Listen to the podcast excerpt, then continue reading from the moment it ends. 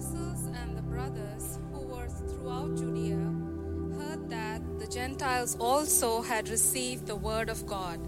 So when Peter went up to Jerusalem, the circumcision party criticized him, saying, You went to uncircumcised men and ate with them. But Peter began and explained it to them in order. I was in the city of Joppa praying, and in a trance I saw a vision something like a great sheet descending, being let down from heaven by its four corners, and it came down to me. Looking at it closely, I observed animals and beasts of prey and reptiles and birds of the air. And I heard a voice saying to me, Rise, Peter, kill and eat. But I said, By no means, Lord, for nothing common or unclean has ever entered my mouth. But the voice answered a second time from heaven, What God has made clean, do not call common. This happened three times, and all was drawn up again into heaven. And behold, at that very moment, three men arrived at the house in which we were, sent to me from Caesarea. And the Spirit told me to go with them, making no distinction. These six brothers also accompanied me, and we entered the man's house. And he told us how he had seen the angel stand in his house and say, Send to Joppa and bring Simon, who is called Peter. He will declare to you a message by which you will be saved, you and all your household. As I began to speak, the Holy Spirit fell on them, just as on us at the beginning.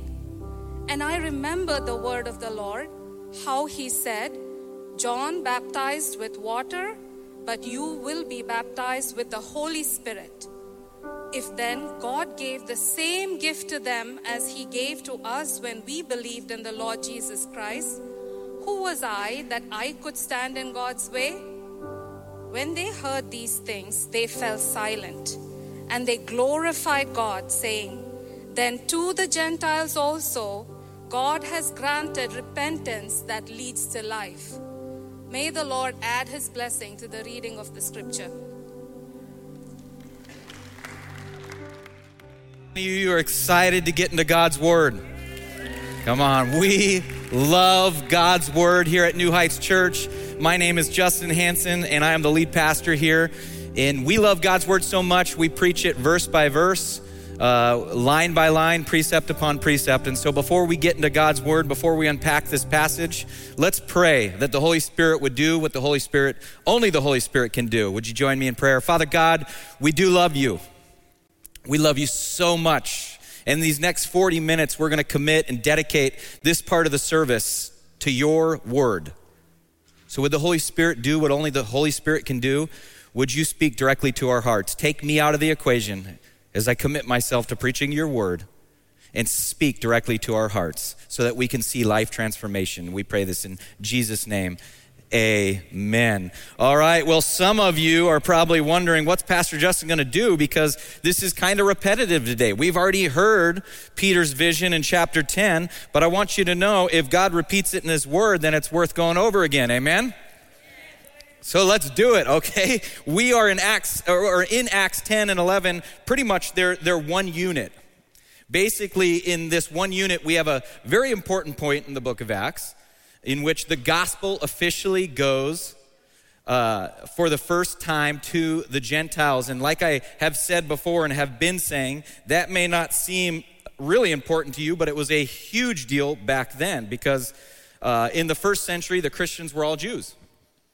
It was very difficult for them to conceive the idea that God would save Gentiles just as He has saved them as Jews, and even harder for them to realize that the church, which by the way is the body of Christ, would actually be made up of Jew and Gentile and would be one new humanity or one new family of God. It's what we believe here at New Heights Church because we believe God's word. We are one, one family, one church, one body. I'm going to say it again. We are one church, one family, one body. All right. You got it that time. Come on. now you've got to understand they didn't have the book of Ephesians, they didn't have Romans, they didn't have Galatians. These books, they hadn't been written yet. They were just being written, they were just coming together. They, they did not understand God's plan of salvation for the whole world. Even though God in the Old Testament, He did give hints. In fact, look at this Isaiah 49, verse 6 I will also give you as a light to the Gentiles, that you should be my salvation to the ends of the earth. Or how about Hosea chapter 2? I will plant her for myself in the land. I will show my love to the one I called, not my loved one. And I will say to those called not my people, You are my people. And they will say, You are my God. So the understanding of the old covenant to the New Testament, the relationship to the law versus grace, the Jews and the Gentile, Israel and the church had not yet really been fully grasped at this point. And Jesus himself, just so you know, I mean, Jesus taught it all throughout the Gospels too. In fact, look at this in chapter John. He says, I am the good shepherd. I know my own, and, and my own know me. Just as the Father knows me, I know the Father. And I lay down my life for the sheep. And I have other sheep, that's the Gentiles. I have other sheep that are not of this fold, and I must bring them also. And they will listen to my voice. So there will be one flock, one shepherd. I'm going to say it again. We are one church, one body of Christ. Yeah, come on. I'm going to be real repetitive today. They had to learn that God was saving Gentiles, and, and now, now we're one new humanity, one new group with Jesus Christ as our head, and, and we're the living church. Now, there are implications for us today in this passage, and I want to talk about that. So, we've already talked about the vision. You've heard the vision. I'm going to take a different angle today because, again, God repeats it again in His Word, so it's worth going over again.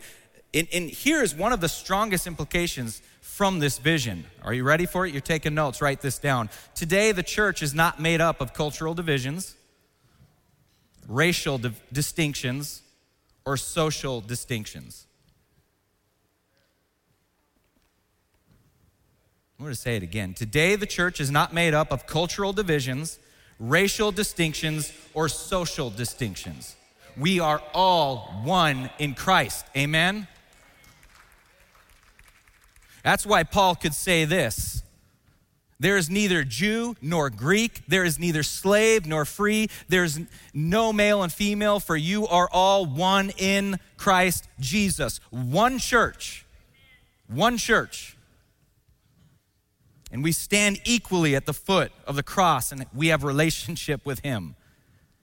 Paul the apostle taught that the church was the great mystery hidden within the scriptures that, that the god of the jews would also be the eternal redeemer of all nations of all nations you're going to think i'm real repetitive today and that's okay Listen to what Paul says. Now, to him who is able to strengthen you according to my gospel and the preaching of Jesus Christ, according to the revelation of the mystery that was kept secret for long ages. What about this? How the mystery was, was made known to me by revelation, as I have written briefly. When you read this, you can perceive my insight into the mystery of Christ which was not made known to the sons of men in other generations, as it has now been revealed to his holy apostles and prophets by the Spirit. This mystery is that the Gentiles are fellow heirs, members of the same body, and partakers of the promise in Christ Jesus through the gospel. One church. Now, as we dig in today's passage, I got real excited last week and kind of skimmed over uh, verse 47 through 48. And real quick, I, I want to mention something. So I'm going to go back because I, I need to address this before we jump and start unpacking chapter 11. But at the very end of Acts chapter 10, it says, Can anyone withhold water? This is Peter for baptizing these people who have received the Holy Spirit just as we have. And he commanded them to be baptized in the name of Jesus Christ. Then they asked him to remain for, for some days. So there are some people, and the reason I want to touch on this is because there are some people who wrongly teach you have to be baptized in order to be saved. Sometimes it's called baptismal regeneration. When, you, when you're dunked in water, that's how you're born again or that's how you become saved. I want you to know I disagree. I don't believe the Bible actually teaches that. That's why in Ephesians chapter 2 verse 8 it says for by grace you have been saved through faith and this is not your own doing, it's the gift of God. So there's nothing we do, no rite or ritual in order to be saved. In fact, when the thief died on the cross, Jesus said what? He didn't say, "Well, that's too bad you haven't been baptized." Or too bad you're on a cross right now because if we could just get you baptized, if I could just get you to a river or some water, I could get you to heaven. There's nothing that we do to save ourselves. Baptism is an outward work of an inward reality, okay? So we should be baptized as evidence that we have been saved. Get baptized. If you have not been water baptized, get baptized. Make that declaration. Because, like I said, it's an outward work of an inward reality. And some of you are asking, why in the world is he pointing this out because this is a classic passage proving that they were born again. They received the Holy Spirit and then they were baptized in water. It came after or subsequent to their regeneration. They were born again, filled with the Spirit. They spoke in tongues. And Peter says, Can anyone withhold water for baptizing these people who have, that's past tense, who have, past tense, received the Holy Spirit as we have? I want you to tuck that away somewhere if you ever run into somebody that says, well, you got to be baptized in order to be saved. There are some that say not only do you have to be baptized, but you have to have the right formula. It has to be in the name of Jesus only, not in the name of the Father and Son, the Holy Spirit, but in Jesus' name only. You have to be baptized and you have to speak in tongues or you're not saved. Again, that's not what the Bible teaches. I just want to point that out to you, okay? All right, now, now that I've covered that accurately, we can get into chapter 11. You ready? Here we go. Peter's hanging out with them for a little bit. After all this amazing things that the Holy Spirit had done, they're having a good old time, and God was working, God was manifesting himself, and Gentiles were coming to Jesus. People were coming to Jesus. That's worth praising God about. That is worth getting excited about. But look with me, read on, read with me here says, Now the apostles and the brothers who were throughout Judea heard that the Gentiles also had received the word of God. Man, that is an exciting statement. They had heard that the Gentiles also had received the word of God. Man, word spreads fast, doesn't it? Now, stop here for a minute because wouldn't you think that the response would be, oh man, praise God, hallelujah? People are coming to Jesus. That's what this is all about. We're going to praise the Lord. This is worth celebrating. Well, we should think that way, but unfortunately, many in the early church didn't think that way. That's why it says this. So when Peter went up to Jerusalem, the circumcision party criticized him. Criticized him. Criticized Peter here he's got this incredible news. People are getting saved. I'm going to say it again. People are getting saved. People are coming to the knowledge of Jesus Christ, and he's coming back to criticism. Boy, some things just don't change. Let's get real personal here. Some things just don't, don't change. I mean, you could go and have the best. Did you know, and thankfully not ever at this church, you know, I, I have been a part of a church where Sunday has been the most amazing service ever. The Holy Spirit moves. People are coming to the altar. People are accepting Jesus, only for the next day on Monday to receive all kinds of criticism. Some things just don't change. Here you got Gentiles coming to Jesus, accepting Jesus, finding grace, finding mercy, finding salvation, and he's coming home to critics. Oh, it's tough. He's coming home to critics. And, and do you know what really upset them? Not that the Gentiles were being saved.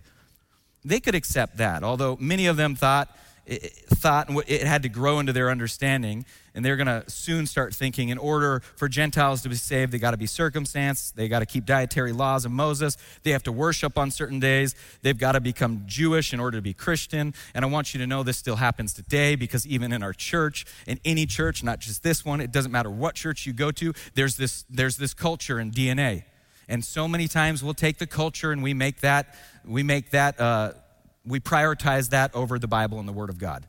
And all of a sudden, you've built something uh, with a certain culture that doesn't even reflect Jesus sometimes. And maybe it did in the beginning, but then it became so important to them that culture was more important than the Word of God. And all of a sudden, culture is more important than people coming to Jesus. So, problem back then, I think it's problem now. It's humanity, right? But but what really upset them was that Peter ate with the Gentiles. That's what really upset them. That was bad news that you would actually eat with them because, in their mind, when you ate with somebody, it made t- two people one in the Hebrew culture. So, sitting at the same table, eating the same food, was to become partakers together. These men are legalists.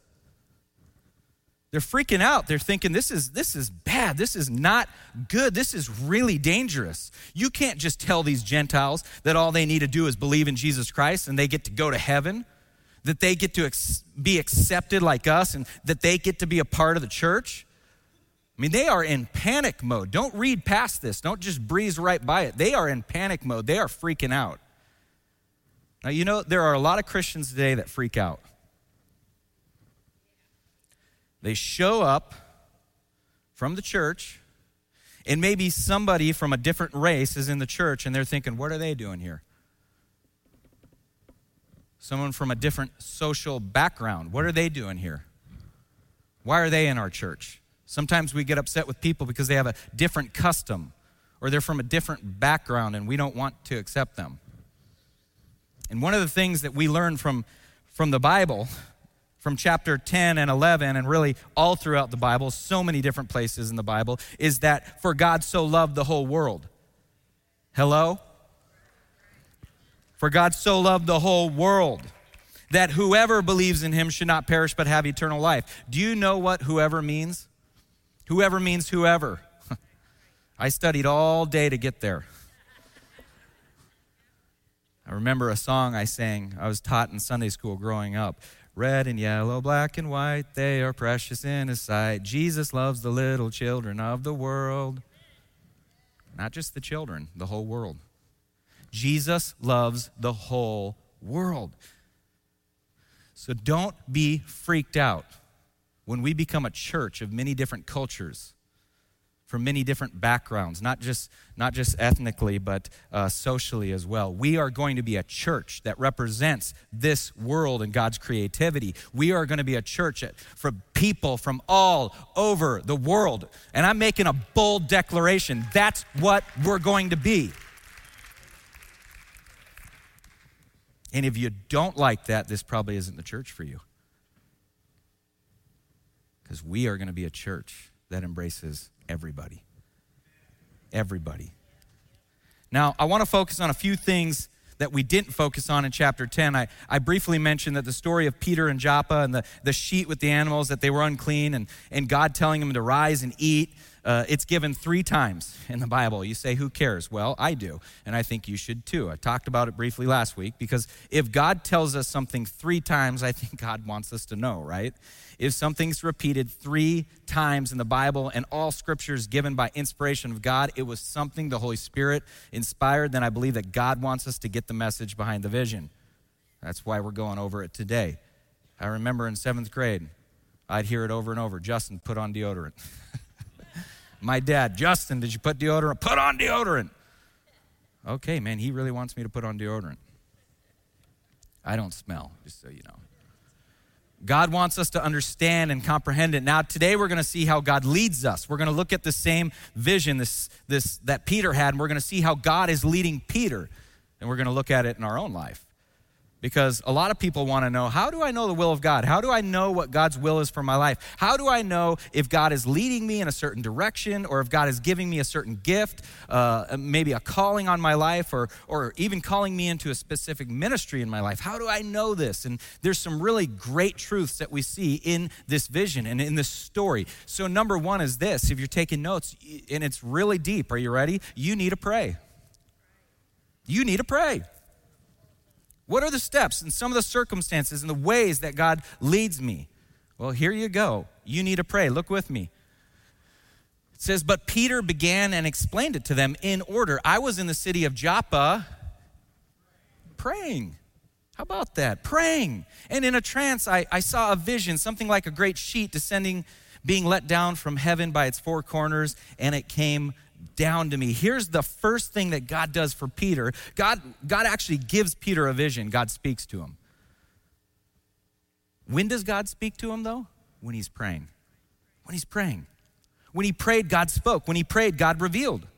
So let me give you step one in knowing and finding the will of God get on your knees and pray. How's that?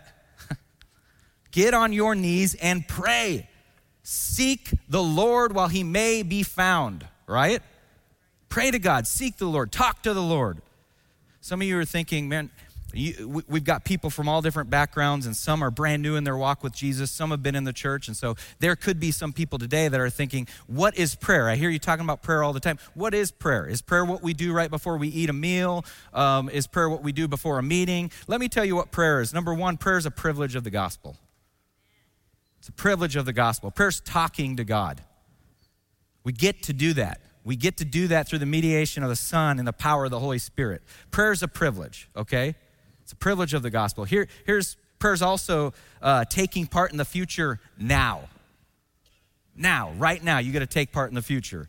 In light of the full and free relations, we, we, we're going to enjoy the presence of our Heavenly Father. So that's what prayer is. What's the purpose of it then? Well, if you're taking notes, write, down, write this down. The purpose of prayer is to join the Father in accomplishing all of his holy will here on earth as, being, as it's being done in heaven. So, in the mystery, you know, God is sovereign. God is sovereign. And in the mystery of his sovereignty, in the mystery of his sovereign will, God invites us. God invites you, God invites me to take part in his work through prayer. That's amazing. In other words, God's ordained that prayer is one of the means by which he accomplishes his will. You know that God is going to accomplish his will here on earth, he's going to do it. And here's what's so amazing about prayer He says, one of the ways that I'm going to choose to accomplish his will is through you, is through your prayers, through the prayers of my people, through the prayers of the church. I'm going to accomplish my will here on earth. You think about that for that's amazing that you and I get to participate in that, that we get to be a part of accomplishing God's will, but it's going to be done through prayer. It's going to be done through prayer. So we need to pray, and we need to pray according to, to the will of God. I mean, we learn that in Matthew chapter 6, verse 10. We learn that in James chapter 4, 2 through 3. We, we learn it all throughout the Bible.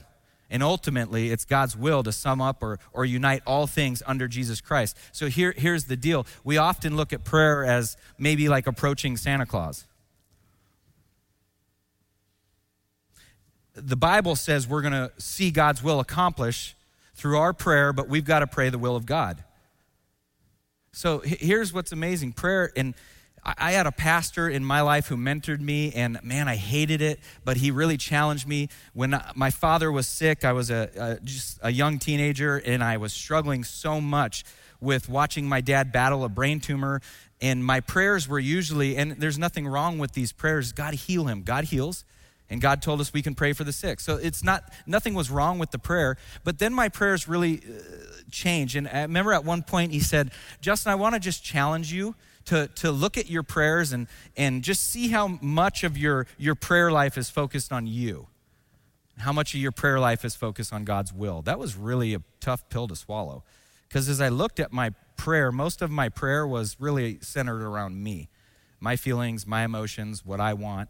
Um, and, and very little was really, God, what are you trying to do? How can I accomplish your will? So I'm going to challenge you as you pray, try to take yourself out of the equation remember that that prayer is we're accomplishing the gospel right? We, we get to we get to be a part of this. So so maybe it's okay to pray for god give me give me joy give me peace in this situation. There's nothing wrong. Heal my body i'm sick. Heal my friend's body. There's nothing wrong with that. But maybe pray this too. God what are you trying to accomplish in all of this? Will you accomplish your will through my life? Even in my circumstance, even my situation, will you accomplish your will? Will you give me revelation as to what you are trying to do so that I could accomplish your will? How about that? Right? Okay. The, the second thing, so you need to pray. Here's the second thing, and it's real deep. Are you ready? you need to obey. You need to obey. Look at look at with me here at verse 6. It says, Looking at it closely, I observed animals and beasts of prey and reptiles and birds of the air, and I heard a voice saying to me, Rise, Peter, kill and eat. But I said, By no means, Lord, for nothing common or unclean has ever entered my mouth. But the voice answered a second time from heaven What God has made clean, do not call common. This happened three times, and all was drawn up again into heaven. And behold, at that very moment, three men arrived at the, the house in which were sent to me from Caesarea. So, God leads us as we pray. But let me say something again, too, about the will of God. When you pray for God's will, guess what? God will not show you his will unless you are first ready to obey, no matter what. I know it's basic, but it's powerful. God will not show you his will unless you are first ready to obey it, no matter what it is. You don't pray and say, God, I want to know your will, and then once you tell me what, you, what your will is, I'm going to tell you whether or, or not I'm going to do it. I just need to know what your will is first. Then you're going to get an answer. Tell me your will. You basically say, Lord, I want you to reveal your will to me. And, and when you do that, I will obey. Listen to me. God does his greatest work through simple acts of obedience. Did you just hear me? God does his greatest work through simple acts of obedience. A lot of times, God's not revealing his will to us because we're waiting to know what it is and we're, we're trying to figure out if we're going to follow it or not.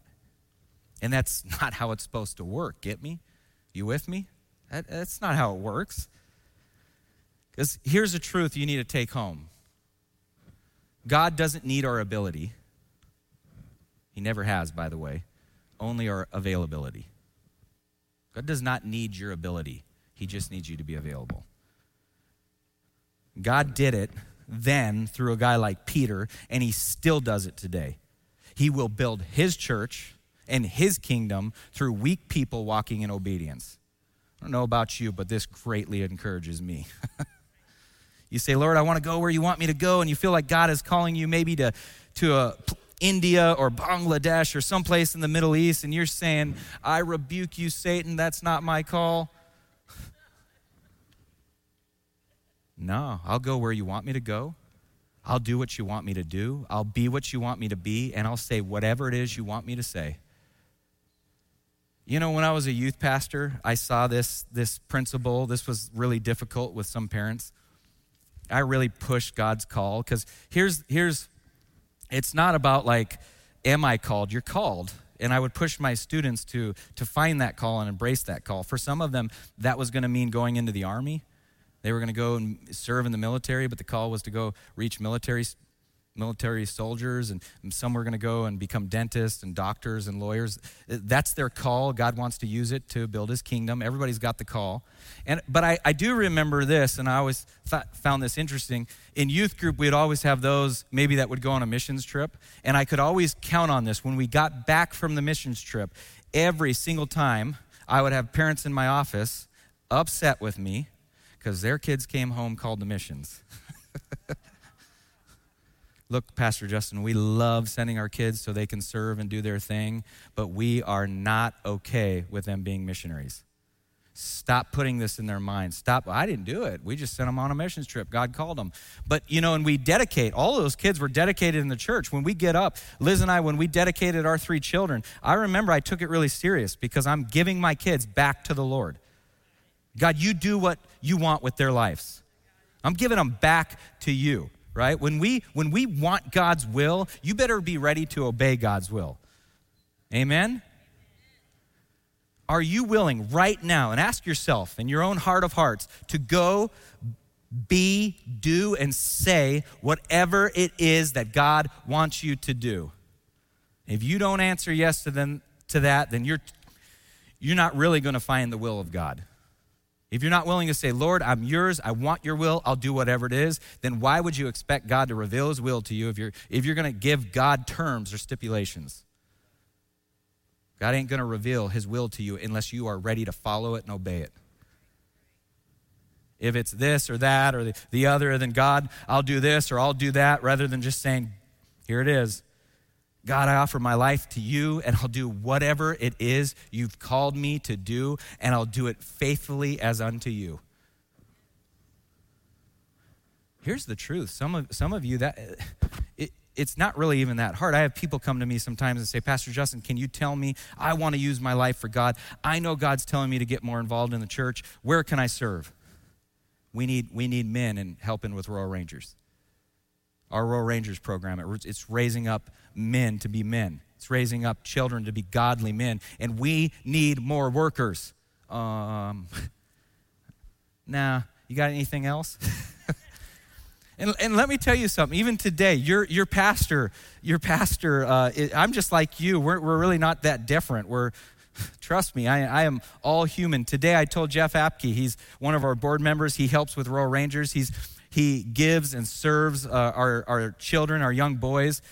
And I, I came up to him today because I've been praying all week for my kids, especially Asher. I want Asher to, to get involved in Rangers. I keep pushing him, get involved, get involved. And Liz said, Well, if you want him to get involved, why don't you get involved? Why don't you get involved? And I said, Liz, I'm doing so many things. I'm doing young adults. I'm doing. She said, No, it just seems like maybe God's, if you are so eager for your son to get in Royal Rangers and be a part of that, why don't you take that first step and start leading, be a helper? They don't need you to go prepare lessons. You just go into the classroom and be a helper, be available, go on the campouts with them. So I came up to Jeff this morning. Did I not? Where there's Jeff. I came up and say, Jeff, sign me up. I'm a Royal Ranger leader. I'm a Royal Ranger leader. I'm telling you right now, we need ladies to help with Impact Girls, and we need men to help with Royal Rangers. So if you're sitting there and you're asking, God, where is it you want me to serve? Maybe God's leading you into that direction, okay? Pray about it, consider it. And when God tells you, don't say, no, God, that's not what I was thinking. Say, you got it. so here's, here's the third thing you need to trust God's timing. So you need to be willing to pray, willing to obey, and you need to trust God's timing. Listen, God's timing's perfect. Peter's praying, and God reveals and sends three men from Caesarea. It's the other thing about God's circumstances God works through circumstances, and his timing is perfect. God would say this to you only I can tell you the future before it ever happens. Everything I plan will come to, to pass, for I do whatever I wish. That, that wasn't Justin, by the way, that was God. In fact, in fact, let me show you again Isaiah 46:10. That wasn't me, that was God. Only I can tell you the future before ever or even happens. Everything I plan will come to pass, for I do whatever I wish. God knows everything, we don't. We see the world from a very limited pers- perspective, but He sees everything. He knows the future and the past, and everything He plans comes to pass. He knows when you're supposed to land your dream job. He knows when you're meant to marry the perfect guy or the perfect girl. You can trust him because even if he takes a long time, his will, it'll come to pass. If God planned it, it's bound to happen. Did you hear me? If God planned it, it's bound to happen. Now, in our text today, what if these three guys would have come before the vision, knocked on the door at Peter's house at Joppa? What if these three Gentiles from Cornelius' house would have come the next day? then the vision and its effects would have worn off. But immediately he sees this vision and boom. the same time, ding dong, they're ringing the doorbell. Now, that doesn't happen all the time, by the way. Sometimes God's going to give you a vision, speak to your heart, and you won't see it come to fruition for a while. But here in our text, it's happening just like this. His timing's perfect. His timing's perfect. In fact, look at this. Look what Peter said in 2 Peter 3:8. He says, "But do not overlook this one fact, beloved, that with the Lord one day is as a thousand years and a thousand years is one day. God is always on time. He's not on our time, but he's on time." The Bible says that, that a day in God's eyes is like a thousand years, and a thousand years is like a day. So when you've been waiting for two years and it feels like forever, remember that two years is like seconds to God. He sees a much bigger picture than you and I see. Trusting his time because he's never late. Trust God's timing because he is never late. What is meant to happen will happen in the right time if you walk according to God's lead. And I know that the waiting, it isn't easy. But listen to me, God will carry you through if you let him. So ultimately, again, if you're taking notes, write this down. We trust his timing because we trust him. If we believe that he is who he says he is, it's only natural to believe believe him when he tells us to wait a little bit longer, keep the faith, keep holding on, and keep trusting God in this season. So know that. Trust God's timing, okay? Get on your knees, pray. Be willing to obey and trust his timing. Then, beginning in verses 12 through 15, we, we see uh, the Spirit of God. How, how active the Holy Spirit is in leading Peter. We, so we first have the vision from God. Secondly, we have the Spirit. Look with me. Verse 12, and the Spirit told me, the Spirit told me, the Spirit told me to go with them, making no distinction. These six brothers also accompanied me, and we entered the man's house. And he told us how he had seen the angel stand in his house and say, Send to Joppa and bring Simon, who is called Peter. He will declare to you a message by which you will be saved, you and all your household. As I began to speak, the Holy Spirit fell on them, just as on us in the beginning.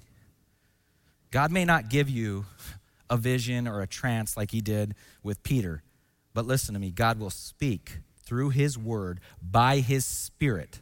And that's what we're going to see in verse 16 through 18 in a little bit. But God speaks to, to Peter by the Spirit. The Spirit told me to go with him. Here's another principle of guidance or another principle of God when it comes to leading and guiding us.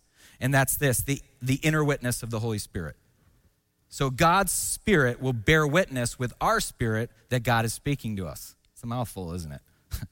Now, this is a subject that can be a bit of a challenge sometimes, can be kind of tricky, difficult, because again, sometimes we can go by our own emotions or by our own feelings or by our own thoughts. I can't tell you how many times in the church I've had people come up and say, Thus saith the Lord. One of my very first revivals that I was a part of, and, and don't get me wrong, the Holy Spirit was moving. I'll never forget this, this, this Sunday night, the Holy Spirit moved at the altar. And then Monday, Tuesday, and Wednesday, everybody after work and school were coming to church just to pray. And God was doing these incredible things. And I'll never forget that as a boy. Uh, that experience is something I hold on to. But I remember somebody in that service got up from the stage, grabbed the microphone, and, and said, I have a message from the Lord. And he pointed, I've shared the story, but he pointed at the front row and said, God is wanting you to go to Africa and be a missionary and marry her on your right. The problem was his wife was on his left. But I'll never forget that because guess what? Within that year, he divorced his wife, married that girl, went to Africa. They ended up getting a divorce too. So, God's spirit will bear witness with our spirit that God is speaking to us. And, and like I said, it's, it can be tricky sometimes. But here's but but the truth is you can't throw the baby out with the bathwater because of these negative experiences, because of this abuse of the Holy Spirit and abuse of this gift. You can't just throw the baby out with the bathwater. The Holy Spirit can speak to us or make impressions on our hearts. Now, we may not hear an audible voice, but God's Spirit can speak to our hearts. He can prompt or convict us or guide us and direct us. But here's what you need to learn. We'll talk about it again a little bit in verse 16 through 17. But, or, or yeah, 16 through 18. This, this unwavering truth that you have to hold on to. You've got to understand this. The Holy Spirit will never contradict God's word. Okay, a good, a good mentor of mine, I remember when I was going through a season of difficulty, and, and I want to talk about it from this, and then when we get to verse 16 through 18, I'm going to hit it from a different angle. But I remember going through a difficult time in my ministry, and I was so frustrated because I was not seeing the results that I thought I would see. And, and I remember I was doing the right thing that the Bible told me to do, but people were getting hurt because of the result of it. And I was frustrated. Why isn't God changing hearts? Why isn't he doing what he's supposed to do? And a good a good mentor of mine said, "Listen, Justin, the eventual outcome is not your responsibility. It's God's." Oh yeah, that sounded good. It was sticky, you know, it stuck with me. Okay, that's really good. But later on, maybe later on that week it was it just hit me as I was thinking about this and realized that wasn't him, that was scriptural. That was led by the Holy Spirit, but it lines up with God's word. The Holy Spirit shined his light on those six words that Pastor spoke to me, and it made it clear that those were his inspired words to me personally, but they lined up with God's word, right? It was right on. You need to learn to verify the Holy Spirit's voice. Okay? How do you know if the voice you're hearing is yours, someone else's, or, or the Holy Spirit's? Are you ready for some heavy duty theology here? Are you ready? Okay, I got some heavy duty theology. I'm confident that you can learn this because the Holy Spirit dwells within us and guides us into all truth, right? Here it is. You've got the Holy Spirit living inside of you if you've said yes to Jesus, and He will lead you and guide you into all truth. Now, we all hear all kinds of different voices every day proclaiming messages, and usually it's from three influences. Well, four, because you, you got to count God's God's influence. But sometimes it gets God's voice gets overshadowed. The voice of the Holy Spirit gets overshadowed by these three influences. Are you ready? The devil, the world, and the flesh. Okay? Jesus told us the devil's the father of lies. So every suggestion, every single word from him will be contrary to God. Anything from his voice, it's it's wrong, obviously, right? Even if it might feel comfortable, even if it might be inviting, even if it's convenient, if it contradicts God's word, it's wrong. Now, the world we live in is not yet subject to the King of Kings. God, in His mercy, has allowed people here on earth to live in disobedience to His authority. And then from these millions of people here on earth come these voices, opinions on how to live, what choices to make, and how to be happy. My kids are getting it in everything they watch and listen to right now. The world is wanting, uh, the, the father of all lies is trying to speak to my kids through all kinds of cartoons different songs. Parents, be so careful what your kids are listening to and watching because it is a voice. I mean, there is this theme in all of these cartoons lately. Remember, the world we live in, it's not yet subject to the King of Kings. But I want you to know this that God's Spirit longs, longs to give, to give us discernment as to which words are true, which are partial truths, and which are falsehoods. Okay? Other messages. So, other messages come from the flesh. So, you've got the devil, and then other messages come from the flesh. The flesh is the invisibly broken soul. The law of sin and it dwells within all of us romans 7.22 right every human every single human inherited this from adam and eve when they rebelled against god but i want you to know there is hope paul the apostle he teaches us how to live set free from from always the, the, the desire to sin in fact, he explains it. Look at this real quick. Galatians 5 16 through 18. Walk by the Spirit, and you will not gratify the desires of the flesh. For the desires of the flesh are against the Spirit, and the desires of the Spirit are against the flesh. All right? So, again, some of you are thinking, okay, well, still, how, how do I give it to me in plain vanilla? Make it really easy for me, Pastor Justin. So, here's a litmus, a litmus test to give yourself when you can't decide whose voice am I hearing? And, and it's really basic. This is taken from Barbara Rainey. She's a Christian blogger, and I loved it. So here it is. Is, is your first instinct to defend yourself or prove you're right? If so, that's your flesh. It's not the Holy Spirit. Are you looking down on someone or feeling disdain for another person? If yes, that's your flesh, your sinful nature at work. The Holy Spirit's always love and wants to give you love for every person. Are you envious? Of what someone else has, feeling you deserve the same thing? If so, that's your flesh. The Holy Spirit never leads us or condones jealousy. Are you struggling? This is a this is a good one. Are you struggling to apologize and admit you're wrong? That too is your flesh. The Spirit's desires for you your pride to decrease and the humility of Christ to grow in its place. Powerful. Do you see the toddler version of yourself coming alive? This is, this is my favorite one. Do you want what do you want what you want when you want it? It's walking in the flesh, not the spirit. The Holy Spirit desires sacrifice for God that is also God dependent, not sacrifice for self-glory. Are you ungrateful and discontent? Discontent. If so, you're being led by your flesh. Listen to this. Ingratitude is never from the Holy Spirit. All right, so then there's the there's there's that, but also we saw in this passage there's the confirmation from other people too, right? So if you're it, it, you saw it in our passage today. Peter took six guys with him, six six brothers with him. Why did Peter take six men with him? Well, I think it's because Peter actually believed that he was going to be in trouble. I do. I think Peter knew exactly what the response was going to be, and so he brought six witnesses with him. He thought, man, I better take some witnesses with me. If I'm being called to go to the house of Cornelius, this Gentile, I better take some other men with me so they can testify.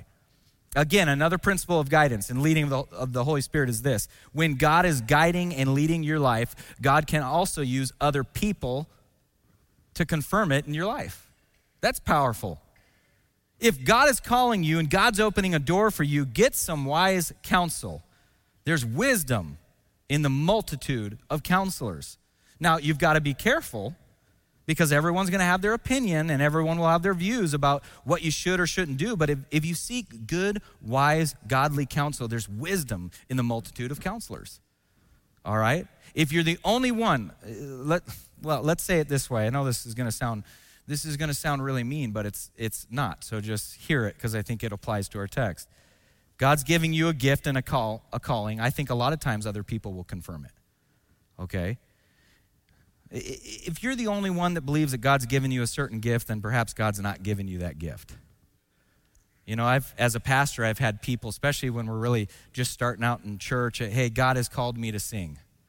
All right, sing.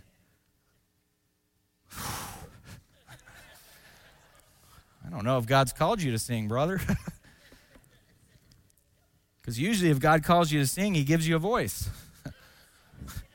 and in this case, I don't think God's given you a voice. Now, look, I learned this lesson early on. I'm not being mean.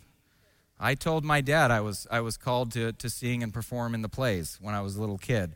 And my dad let me know after the first one no, you're not. I mean, he, he, I fought with him and argued with him. I was in like three Christmas plays, and we have the videos. You, talk, you remember that scene from Home Alone where Kevin McCallister wrecks the whole thing? He gets mad and pushes the kid over. Three years in a row, that was my story, okay? You guys remember the old Christmas tree that all the churches did? I destroyed that thing two years in a row by pushing a kid off. I was, I was your worst PK. I was every pastor's worst nightmare. You know what helped me? Royal Rangers. Get your boys in Rangers, okay? All right. God's going to confirm your gift as other people are recipients of that gift, and God's going to He's going to be using you in that way. You get me? All right. So God can use other people to confirm your gift. Now, again, there are times where I was called to preach when I was 12 years old, and nobody believed that I would ever be a preacher. All right. I had my father who, who confirmed it. If God's called you, he's going to equip you. But there are going to be some times maybe that, that others don't see it. You say, man, I, I know God's calling me to do this. I knew at 12 years old I was called to be a pastor. The problem is I couldn't, public, I couldn't speak publicly. So most people said, I, I don't think you're called to be a pastor. I knew what God had called me to do at 12 years old. And so, again, I only had one voice of confirmation in my life at 12. That was my dad. If God called you to do it, he'll equip you to do it. But there is, there is so much wisdom in a multitude of counselors. So God uses people so many times to confirm what the Holy Spirit's doing in your life. Um, and, and God opens the doors. God opened the door, and three men came from Cornelius' house. Peter, Peter says that he tells them that how the Holy Spirit fell on them also. The Holy Spirit fell on them and did his work. So the door was open. God prepared the hearts. God went ahead. God spoke to them. You know, God works on both ends. God prepares Peter, and God prepared Cornelius. God was preparing the soil as well as the sower. God prepared the hearts, God opened the doors, and God sent Peter. So listen to me. If God is leading and guiding you, many times God will open the door and God will prepare the soil and the hearts of those that you are going to minister to. Amen? I mean, what if what, what the Holy Spirit did in verse 15 was evidence that this indeed was the leading of God? All right, the first, so the first is the vision from God. We see that in verses 5 through 11. Then in verses 12 through 15, we see the Spirit of God. Now in verses 16 through 18, there's the Word of God too. So this is what we see here. And, and, and always, you, God will lead us consistently with his word, with his word. I want you to notice this in verse 16 through 18. Read with me here. He says, And I remembered the word of the Lord, how he said, John baptized with water, but you will be baptized with the Holy Spirit. If then God gave the same gift to them as he gave to us when we believed in the Lord, Jesus Christ, who who was I? Who was I that I could stand in God's way? When they heard these things, they fell silent and they glorified God, saying, Then to the Gentiles also, God has granted repentance that leads to life. There's a vision from God, the Spirit of God, and then there's the Word of God. And let me give you some principles in God leading you, okay? You always, and I emphasize, always need to make sure that you judge your personal experience and your circumstances in light of Scripture, okay? That what the scripture teaches has to be consistent with what's going on in your life. You never want to go somewhere or do something or be involved in any experience that's contrary to the written, revealed word of God. Hear me out, church. This means all of our all of our experience, and experience is not a bad thing. I told you I had an incredible experience at the altar. I love when I get experiences with the Holy Spirit. They've shaped me, they've made me who I am. I love it when the Holy Spirit shows up. But here's the principle it's super important. It must be judged in light of Scripture. Has to be. What does the Bible teach? What does the Bible say? What is, what is the Scriptures? Because you never want to you never want to judge the Scriptures in light of your experience. You know, I've had people say, well, I know it's true. I know it's true. I say, How do you know it's true? Because I, I saw it. I felt it, I experienced it, I heard a voice, or, or I had a vision, or I had, I had this experience. And, and what they're saying is actually unbiblical. Not all the time, but there's been many times where somebody has said, I know this is from God, and what they're telling me is so unbiblical. That can't be from God. That contradicts His word. And if you still don't understand it, let me give you a really good example from history, okay? How many of you know a fellow by the name of Joseph Smith? Yeah, Joseph Smith, the Church of Latter day Saints. The Mormons base everything that they believe on an experience that a man by the name of Joseph Smith had. An angel Moroni showed up, gave him some golden plates that contained the everlasting gospel, and gave this new revelation, this new truth to him on these golden plates, which were written in Egyptian hiero- hieroglyphic. And God gave him this, these special glasses so he was able to read this. And basically, what he, what he learned and what he understood about Jesus was not biblical, did not line up with God's word. It's not scriptural, it's not consistent with the revelation in God's word. Wow. God's about to show up. Get ready. That's why Paul says this. But even if we or an angel from heaven should preach to you a gospel contrary to the one we preach to you, let him be accursed. As we have said before, so now I say again if anyone is preaching to you a gospel contrary to the one you received, let him be accursed. So we've got to reject the gospel of Joseph Smith and hold on to the gospel of Paul, the apostle of Jesus Christ, and of the scriptures found in the New Testament.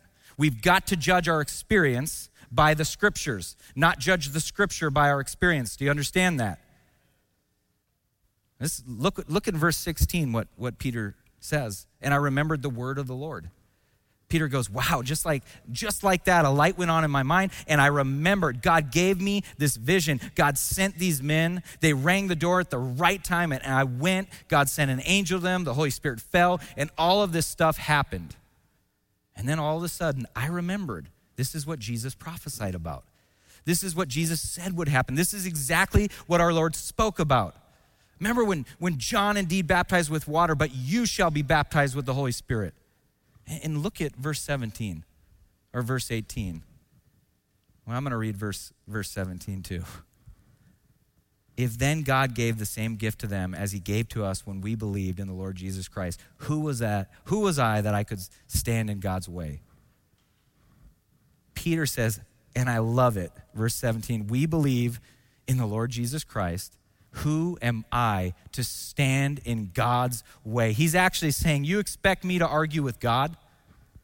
You expect me to resist God? You expect me to fight with God? If God wants to do it, what am I supposed to do?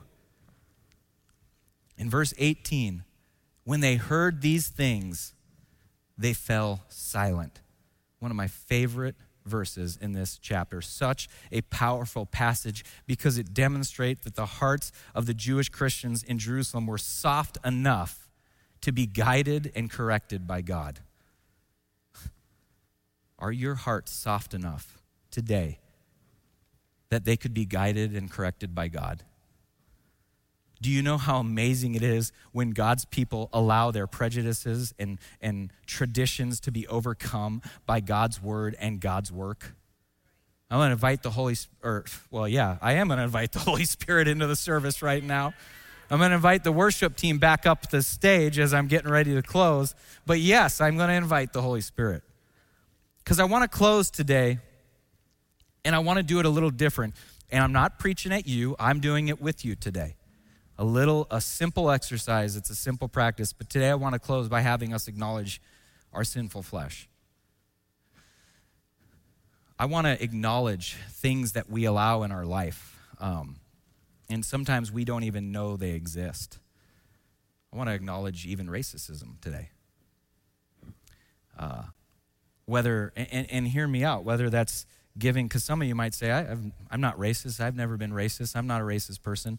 Uh, but I want to acknowledge racism today, whether that's giving your cultural preference too much weight to, maybe feeling superior because of your race. Not a white thing, not a Latino thing, not an Asian thing. It's sinful. Depraved human heart thing. And, and something that all races have in common, by the way. I've lived all over the world. I've lived in so many different countries and so many different cultures, and unfortunately, this thing exists everywhere. I love what John Owen says. He says, The seed of every sin is in every heart.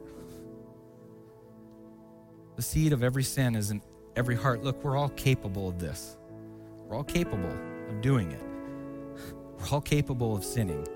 Not, admit, not admitting this leads merely to, to, to greater blindness, but we need to acknowledge that is there a posture that we have in ourselves in repentance about this particular topic? Is there is there something that that we need to give to the Lord? And, and let me, because you know, everywhere I've traveled, I've seen it manifest itself in different ways.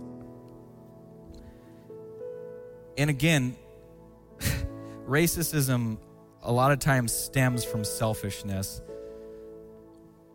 And I see it operating sometimes in, in America in the sense of, hey, what's mine is being taken. And all of a sudden, we start judging different cultures and different races, and we get very protective of what's ours, even when it comes to culture. Don't go change the culture of this church, Pastor Justin. Don't go, we, are not going to change the culture. I don't like this or I don't like that. And, and guess what, guys? It's, I'm not, today I don't even want to just talk about races because that's, it, it can be anything. Again, it could be your cultural preference. Well, I like these songs, doggone it bring them young people into this church. I don't like their music. I don't like their style. I don't like that. Now, I I have struggled with what I've just said before. You know, your pastor is old school. Man, I love the Gaither band. I do. I'm just gonna admit it. And I like Celine Dion, okay? Just gonna be real with you. You go look at my playlist, it's the Gaither band and Celine Dion. All right? It, and one of the things that I, I'll, I don't understand some of the young young guys. Liz always says you're young, but you got an old man's heart. These these are pretty skinny these pants, I think. But man, some of these pants, it's like preachers today are preaching in like leotards, like yoga pants.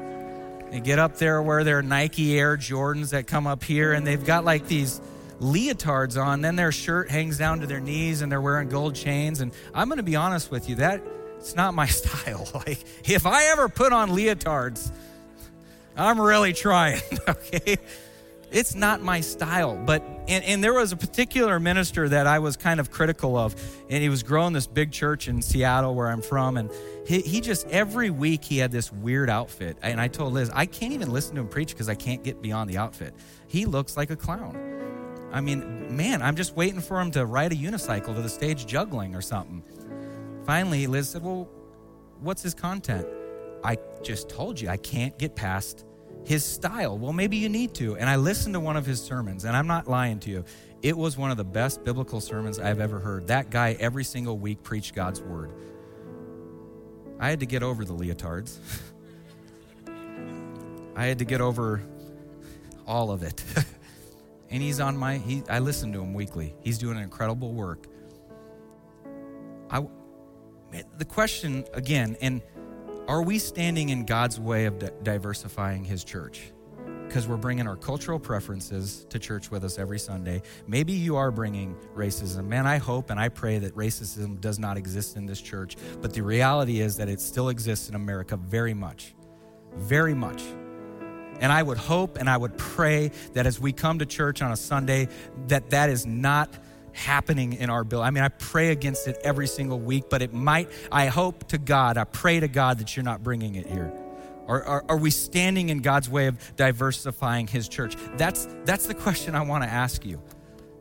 Because I have a, I have a vision to see this church. I'm telling you guys, the church has a an opportunity to hit a home run. Man, the world is seeking unity, but they don't know how to accomplish it. They don't get it. The only way it is going to be accomplished is through the power of the Holy Spirit. We've got to come into this place and we've got to see the new humanity. We've got to see children of God, do not focus on our language and our culture, our preferences. I want to see a church that is united by the love of Jesus Christ, what he did on the cross, and it's going to preach louder to this community than anything I could say up here. And I know it's one of the hardest things to accomplish, even in the church. It's dividing churches today, it's splitting churches. I can't find one Assemblies of God pastor that can tell me how to bring a church together. What we do is we segregate all the congregations. I'm wanting you to know I don't want to do that anymore. I don't want to see that. I want to see Spanish speaking, English speaking, French speaking learn to come together. And I'm not saying we don't have separate fellowships. I'm not saying we can't do that where God speaks to, to us in our heart language, but we are going to come together somehow. But it has to be through the power of the Holy Spirit. So I know I've gone way over my time. I'm going to close it. I'm going to pray. You're dismissed to go, but I'm going to invite everybody, if you can, will you stay and pray this prayer with me over this church and in this community that the Holy Spirit moves so much that we stop focusing on all of our cultural things that separates us the color of skin um, whatever it is style of music. I don't care that we would fall in love with jesus so much and the Holy Spirit would permeate and saturate our hearts and our lives so much that we just want to see God glorified through His diverse creation. And this place is filled with people from all over the world speaking different languages, but praising the same God. So I want to close with that prayer. Will you join me? Father, we love you so much. We are so thankful for your word because it leads us and guides us into your truth. And the story that we're studying today is so important. It's so easy to read right through it and miss the whole thing. That you died, you came to this earth, died on the cross, and came back again so that you can bring all people together. You are doing a new thing. You're doing what the world cannot accomplish. So, Holy Spirit, I invite you into our service, into our presence right now. Would you manifest yourself in a very real and tangible way as we close this surface out? Would you touch the hearts and the lives and the minds of everybody here today? And would you bring us together in one accord with one vision for one church so that your name would be glorified? God, that's our prayer. Fall on us, Holy Spirit, I pray. I pray that you do some miracles in the next few minutes as we as we focus on just receiving from your Holy Spirit. Fall on us like you fell on the Gentiles. Change our minds and our hearts like you changed Peter's. Move in our midst and use this church to bring the message of hope and peace through the gospel of Jesus Christ. In Jesus' name I pray. Amen.